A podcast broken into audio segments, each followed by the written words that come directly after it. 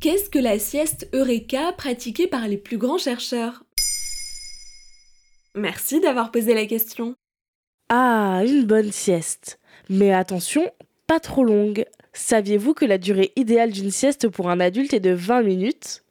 Grâce à ces quelques minutes, on peut augmenter sa concentration, sa vigilance et sa mémoire. Mais il existe un court instant, juste avant l'endormissement, qui peut nous apporter encore plus. C'est ce qu'on appelle le moment Eureka ou sieste Eureka, qui boosterait la créativité et l'ingéniosité. D'où vient cette sieste Eureka? Elle est pour la première fois évoquée dans une interview de Thomas Edison, datant de 1889. Dans celle-ci, l'inventeur raconte parfois s'endormir avec des boules métalliques dans la main. Quand ses muscles se relaxent et qu'il commence à sombrer, les boules lui tombent des mains et le bruit de la chute le réveille. Ce sursaut provoque un flash de créativité et lui permet de résoudre des problèmes mathématiques.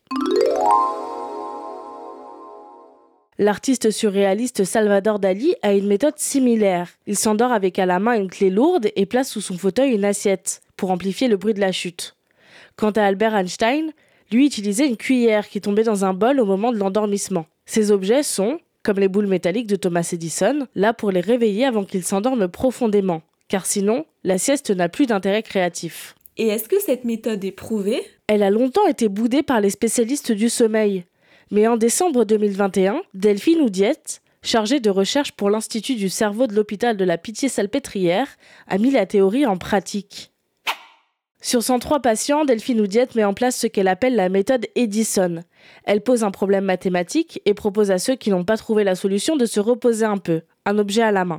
Le résultat est sans appel. 83% des patients ayant fait la sieste Eureka ont trouvé la solution au problème. Mais attention à ne pas trop dormir. En dépassant le stade d'endormissement, 14% d'entre eux n'ont pas réussi à venir à bout de l'énigme. On appelle hypnagogie cet état de profonde relaxation avant de s'endormir. Et selon la chercheuse, avec un peu d'entraînement, on peut atteindre cet état à volonté. Je vais devenir un génie si je fais cette sieste. Pas vraiment.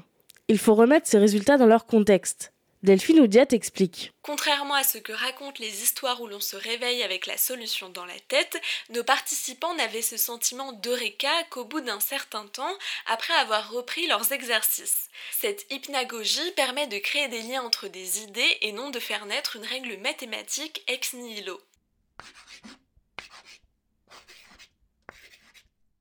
Ainsi, à condition de ne pas être trop fatigué et de s'endormir trop longtemps, la méthode Eureka peut vous aider à booster votre créativité ou à trouver des solutions à des problèmes. Mais elle ne fera pas de vous le prochain Einstein. Voilà, c'est que la sieste Eureka. Maintenant, vous savez, un épisode écrit et réalisé par Mayel Diallo. Ce podcast est disponible sur toutes les plateformes audio et pour l'écouter sans publicité, rendez-vous sur la chaîne Bababam Plus d'Apple Podcast.